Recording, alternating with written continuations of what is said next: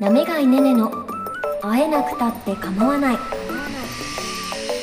この番組は普段はアナウンサーとして超真面目に働いているなめがいねねがアニメ、漫画、声優の分野で青春を謳歌する配信限定番組です。メールはあえかま@ohbsn.com、 X は@あえかま_ねね、ハッシュタグあえかまでつぶやいてください。アニメ好きアナウンサーなめがいねねの会えなくたって構わない。日々推し活を楽しんでいる皆さん、こんにちは。アニメ好きアナウンサーなめがいねねの会えなくたって構わない、パーソナリティのなめがいねねです。時空の歪みをやっと乗り越えてですね、この収録も2024年の時空からお送りすることができます改めましてね、新潟県はですね、お正月に大きな地震に見舞われまして、幸いですね、亡くなった方はいなかったんですけれども、家屋の被害が出たりとか、道路が使えなくなってしまったりとか、大きな被害が出ました。もしかしたら聞いてくださっている方の中に、新潟県以外の方もいるかなと思って、この1月のね、状況を少しお話ししますと、未だに避難している方っていうのが、この収録時点ではいらっしゃいまして、お家に住めなくなっちゃったとか、あるいは不安があるっていう方がいらっしゃるんですよね。震源地に近かったのは石川県で、そちらより揺れは弱かったものの、もうかなりね、地震の被害というのは今回出てしまいました。で、私なめがいは東京に帰省中で、新潟県にはいなかったんですよ。なので、揺れたっていう情報が入ってきて気づいたのは、外出中でスーパーにいてですね。で、ちょっと何を見ているのか信じられないというか、とってもびっくりしまして、石川県、そして次に揺れた新潟県を心配しましたし、あとは自分の知っている人とか、自分の家がですね、果たしてどうなっているのかっていうのは、上越新幹線が再開してから飛んで帰ってきたような感じで、それまでは本当ハラハラしましたね。いやー、こうやって年始から悲しいことがありますと、なんか今年1年厄年なんじゃないかとかいう方もいらっしゃいますけれども、まあね、明るい年になってほしいですよね。とはいえですね、もう BSN ラジオもテレビもほとんど通常通りお送りしておりまして、もちろん地震の報道は続けながら、心は寄せながらなんですが、楽しめるところは楽しもうじゃないかということで、番組はいろいろ再開をしております。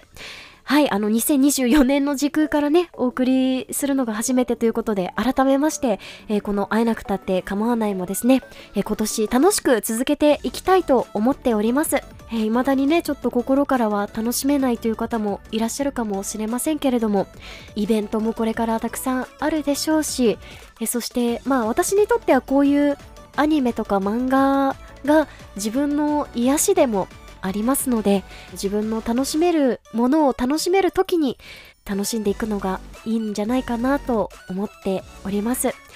皆さんからのメッセージもこれからもお寄せいただきたいと思いますし、相変わらずこの番組は私の独断と偏見でね、皆さんにおすすめを紹介するのが中心ですので、今日も楽しくお送りしていきたいと思います。ということで、今日も最後までお付き合いください。なめがいねねの会えなくたって構わない。 X は@あえかま_ねね、ハッシュタグあえかまでつぶやいてください。会えなくたって構わないパーソナリティのなめがいねねです。ちょっと気づいてるかもしれないんですけど、今日鼻声なんです、私。つらー。お熱はないですし、とってもね、体も頭も元気なんですけど、いかんせん鼻水が出る、目がかゆい、あとくしゃみが出るんですよ。で、これはね、 BSN ラジオの番組でもいろいろ話したんですけど、花粉症の症状なんですよね。私は小学生ぐらいから杉とヒノキにアレルギーがあって、まさにそんな症状が出ててね、お薬を飲んでるんですけど、ちょっとお聞きづらかったら申し訳ありません。あんまりないんですけど、ちょっと今日は鼻声でお送りしたいと思いますさあ今日もですね、皆さんにおすすめを紹介していきますけれども、本来なら1月ですので冬アニメを紹介したいところなんですが、ちょっと今日はその作品の映画が公開されたということで、タイミングぴったりだなと思って、私の好きなカラオケ行こうという作品を紹介したいと思います。もう元も子もないんですけど、この番組基本的にネタバレをしていないじゃないですか。だから一番面白いところとか考察しがいがある場所は正直読んでとしか言いようがないんですけど、そのネタバレを避けたいんです私。ネタバレしてほしくないタイプだから、皆さんにもそうやってお届けしたくて。だからちょっと深いところまで切り込めないもどかしさはあるんですけど、ちょっとこのカラオケ行こうを紹介させてください。カラオケ行こうという作品は漫画でして、作者は和山やまさんですね。この方ね、沖縄県出身のまだ20代の作家さんなんですよ。すごくね、お若い作家さんで。で、カラオケ以降は出版社角川で、ビームコミックスで現在連載中になります。不定期みたいなんですけど、月1回出る冊子のね、連載となっております。カラオケ以降自体は1冊の漫画にまとめられてるので、1冊読めばもう一応完結していることになるんですけど、その後ですね、カラオケ以降の続編としてファミレス行こうっていう作品も出ています。そちらが実は去年の暮れに発売されたばっかりなんですよ。タイトルは変わっているんですが、登場人物たちのその後を描いていて、いわゆる続編なんですよね。なのでカラオケ以降がね、気になった人はファミレス以降もぜひ読んでいただきたいんですけども、カラオケ以降って聞いて全く内容が想像できなくないですか私もね、初めて知ったのがいつだったかちょっと覚えてないんですけど、コミックスになってから知って、単行本に、連載じゃなくてね、本になってカラオケ行こうって書いてあるのを見て、タイトルもわからなければ表紙も何を言ってるんだろうみたいな、どういう意味なんだろうっていうのがあんまりね、わからなくて、ちょっと未知の世界だったんですよね。そこから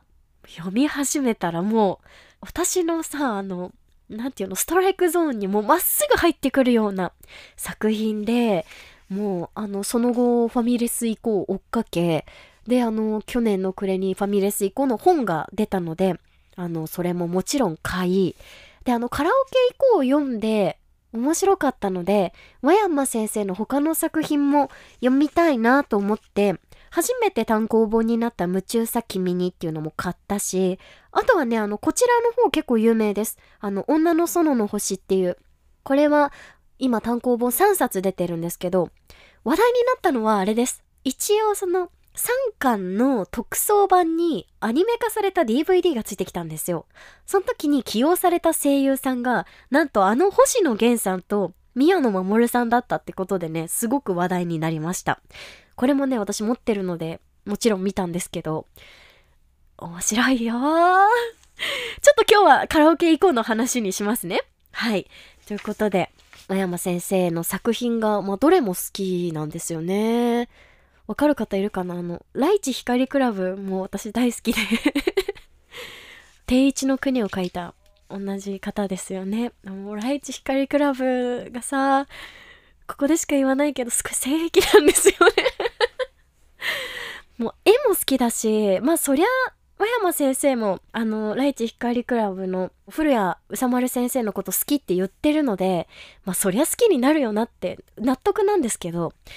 そこのつながりもあるんですよ。実はライチ光クラブのなんかコラボ本みたいなのを和山先生出してたりとかして、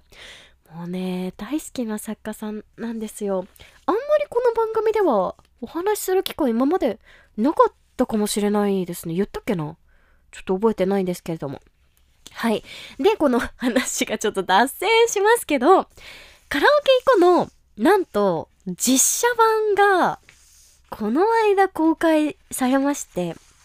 映画ね、1月12日に公開されたんです。私、実は作品が好きなあまり、映画ちょっと見たくないな、みたいな気持ちがずっとあって、正直不安だったんですよ。自分の好きな作品が人になることでなんか残念になっちゃったりとかって経験あるじゃないですか。で、しかもなんていうのかな、間違った形で世間に広まるのが嫌なんですよね。だから不安だったし、見ない方がいいんじゃないかって思ってたんですけど、なんかそのネット界隈の知らない人たちのお話でね、思ってたより全然良かったっていう感想をたくさん見て、と思って、じゃあちょっと時間あるし見に行くかって公開してすぐ見に行ったんです。そしたらね、私も想像以上だったんですよね。良かったんです。なのでこの公開に合わせて取り上げようと決めました。まずはカラオケ以降の漫画の話をさせてください。ちょっと漫画の話ね、原作の方ストーリーなんですけど、中学3年生の悩める男の子岡里美くんはですね、ある日突然ヤクザの若頭補佐についている成田教授という男に出会ってしまいます。2人の年齢差はなんと25歳、39歳と14歳ということでね、かなりの年齢差。里美くんは怖かったことでしょう。突然ね、岡里美くんは合唱コンクールの日にですね、この成田教授に声をかけられ、カラオケ行こうって言われるんですよ。で、すぐにね、カラオケボックスに連行されて、で、なぜカラオケに誘われたか、なぜ歌うまくならないといけないのかっていうのを説明されます。成田教授がね、所属している組の中では、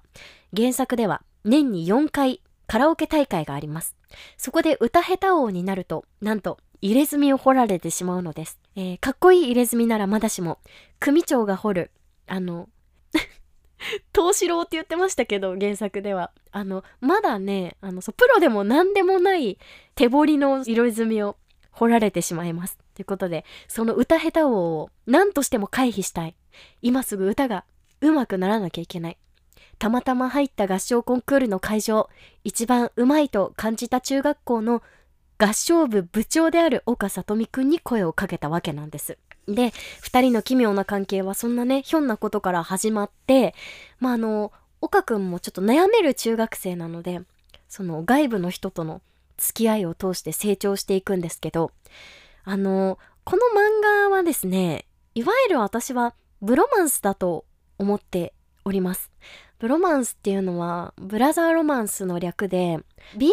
までいかないけど何かこう友情以上のものがあるみたいなものだと思っていて、例えば例を挙げるなら有名なのはバナナフィッシュ、あれはブロマンスの作品で、恋愛関係になるわけじゃないんですけど、男の人同士がね、恋愛関係になるわけじゃないんですけど、なんか心から相手のことを信頼していたりとか、そういう作品、私はね、バナナフィッシュも大好きなんですけど、いわゆるブロマンスの作品だと思ってて、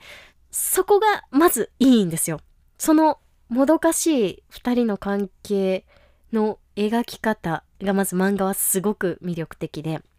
なんかそもそも漫画の魅力、アニメじゃなくて漫画の魅力って、こ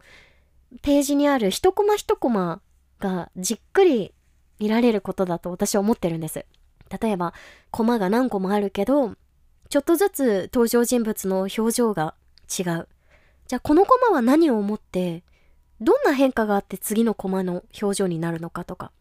なんかその一コマ一コマをアニメでは一瞬だけど漫画ではじっくり見て考えて、コマの意味っていう、作者がどういうことを私たちに伝えたいのかをこう書いてくれるところが私は漫画の良さだと思ってるんですけど、その作者からのメッセージをもうビンビンに感じる作品が最もと言っても過言ではない、このカラオケ以降だと思ってます。その書き方がだから和山先生はうまいんですよね。なんか考えさせられるし、考えたくなるし、なんか自然に自分の感情が乗ってくるんですよ。キャラクターたちに。それがね、すごいことだと思います。人間らしい、人間臭さを描いてるのかもしれませんね。とはいえね、ヤクザと中学生の出会いっていうのはフィクションではあるわけですけれども。はい。で、いわゆるブロマンスって言いましたけど、岡里美くんはね、成田教授に憧れ以上の感情をなんだかこう、抱いているような感じで。で、それがね、はっきり描かれることもあれば、なんか、メタファーで描かれることもあって、そのメタファーが、わかんないようでわかるんですよ。その加減がね、小山先生はすごくうまい。わあ、でもこれちょっとネタバレなしで話してるからすごくどういうことだって思うかもしれないんですけど、人間の感情ってこう言葉では表せなかったりするじゃないですか。それをね、別のものに例えたりとかしている。そこがね、ほんと美しいと思います。で、その悩める中学生、岡里美くんとね、めっちゃ怖いヤクザの成田教授のこのデコボト関係が、結構じっとりめに描かれます、漫画では。岡里美くんはね、変声期なんですよ、合唱部なのに。ソプラノ歌ってたんですけども、綺麗に出ないとか言って。でも、成田教授に対しては結構こう、喜怒哀楽をね、はっきり見せたりとか。合唱部の人には見せられない感情をこう、外の人にぶつけるっていう、思春期あるあるですよね。そういうのとかをうまく描いております。もうとにかくね、この漫画、最高なんですよ。一家に一冊って感じ。なんか、嫌いな人いないんじゃないかな、と思いますね。それで、今回の映画。なんか、原作はですね、カラオケ以降なんですけど、映画化っていう意味では、非常に分かりやすくなってたなっていうのが私の感想です。主人公の岡里美くんを演じたのは斉藤潤さん。まだ10代というか、撮ってる時は里美くんと同じ中学生とか高校生ぐらいだったらしいです。そしてヤクザ役成田教授は綾野剛さん。いやー、二人はね、よかったですね。正直成田教授の方の綾野剛は似てるかと言われたら似てないんですけど、でも、作品への愛がそれを勝っていて、ああ、成田さんならこう言いそうだな、みたいなのを本当によく分かっていましたね。で、岡里美くんを演じた斉藤潤さんはオーディションで選ばれたみたいで、ぶっちゃけそっくりでした。なんかブツッとした顔とか、無垢なんだけど、なんかちょっとイライラしてる思春期の顔とか、なんかね、すごくそれが最高のキャスティングだったと思います。で、原作はどちらかというとそのブロマンス感とか二人のデコボコ関係をじっとりめに描いてるんですけど、映画は、見やすくするために補足もたくさんあって、どちらかというとね、こうライトな印象でしたね。なんか、いわゆるなんか名シーンみたいなものも、このブロマンス感をいい意味で消すために大幅にカットされてたりとかして、あ、このシーンいらないのとか思ったんですけど、でも最後まで見てみたら、確かにこの二人だったら、これはパラレルワールドなんだなと思って、映画の中の二人なら、確かにいらない描写っていうか、なくてもいい描写だったかなとか思うんですよね。だから、漫画をそのまま映画化する良さもあるのかもしれないですけど、今回は脚本が野木明子先生っていうこともあって、ミウ404とかね、図書館戦争とかね、もう信頼と実績の野木先生ということもあって、原作とは違うけど、でも原作を読んでる人には補足される情報もあるし、なんかカットされてて残念な部分もありましたけど、最後まで見終えたら、あ、この原作じゃなくて、この映画の二人にとっては、これが良かったんだなって思えたんですよね。だからこんな実写化ってないですよ。あんまり。だって申し訳ないですけど、あんまり実写化って成功しないじゃないですか。なんか漫画だからいいのに、なんで実写化するんだろうって作品いっぱいあるじゃないですか。でも、これはね、映画でできること。人ができることを、なんか二次創作的にやってる感じで、思ったより映画が良かったんで、パンフレット、フォトブック、シナリオブックも全部買ったんです、私。もうさ、極度なお得だから急にそうやって買っちゃうんですけど、なんかそういうののインタビューとか全部読んだら、野木先生はやっぱりそう二次創作なので、漫画がやっぱ原点。それは立ち返る点っていう意味じゃなくて、元々の焦点の点、時点の点、原点なんですって言ってて、確かに私たち原作が好きだけど映画も楽しめたのはままだからじゃなくて、映画用にね二次創作されてたからなんだって思って、すごく腑に落ちました。役者さんも良かったし、何より原作を理解してそれでも変えている意味っていうのをねすごく感じる映画になったなと思いました。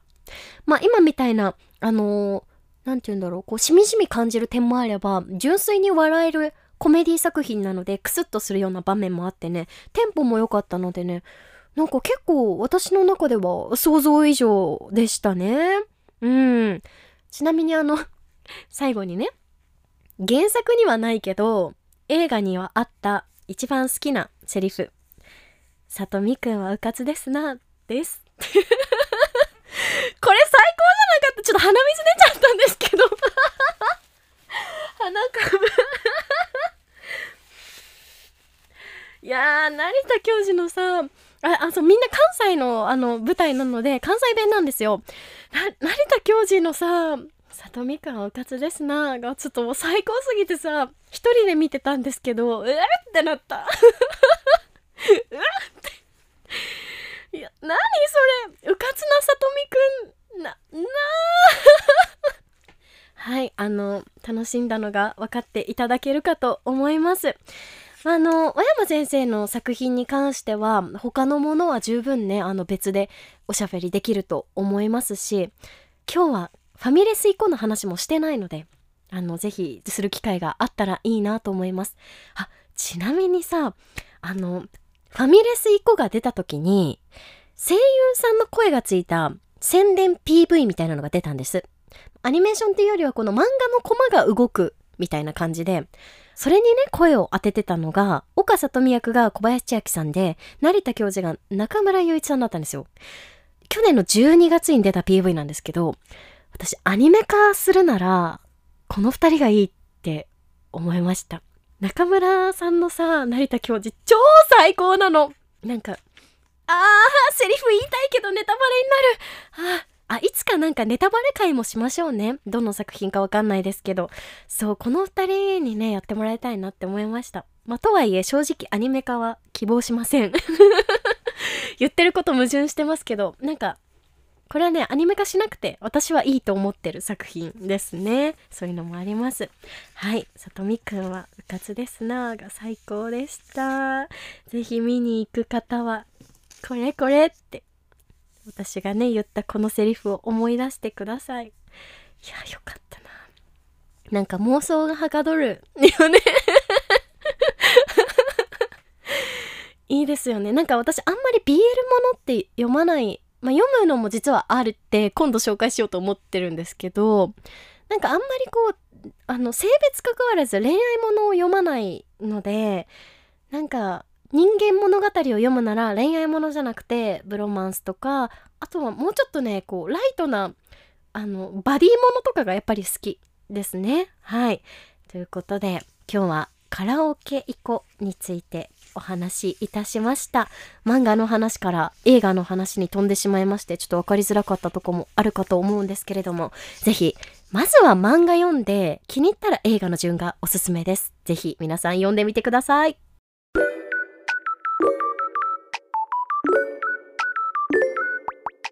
会えなくたって構わないエンディングのお時間です。今日は興奮しましたファミレス行こう。これ正確にはファミレス行こうって呼んでたんですけど、 PV 見たらね、ファミレス行こうでした。ファミレス行こうの特典っていうんですか、特装版の方、優勝特典、値段をもうちょっと払えば特典がついてきますよっていう方を持っていて、そのねファミレス行こうのアクリルスタンドをですね、今日実は手元に持っておりました。大きいんですよ、手のひらよりも大きいアクリルスタンドで、中華屋さんにいる成田とねさとみくん、そうこれを見ながら話してたので、キャラクターに思いを馳せながら話してたら興奮してしまいました。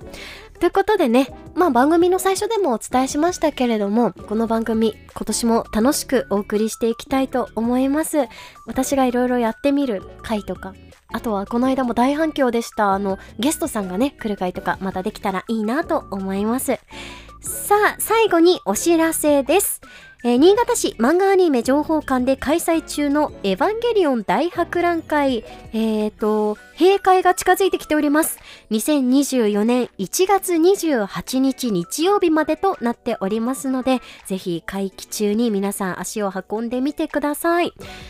私がレポートした模様もですね、あえかまで配信しておりますので、気になったらそちらもぜひお聞きください。ということで今日もお付き合いいただきありがとうございました。来週も月曜日に配信予定です。番組ツイッターをチェックしてください。お相手は BSN アナウンサーのなめがいねねでした。来週も一緒に推し活しようね。バイバーイ。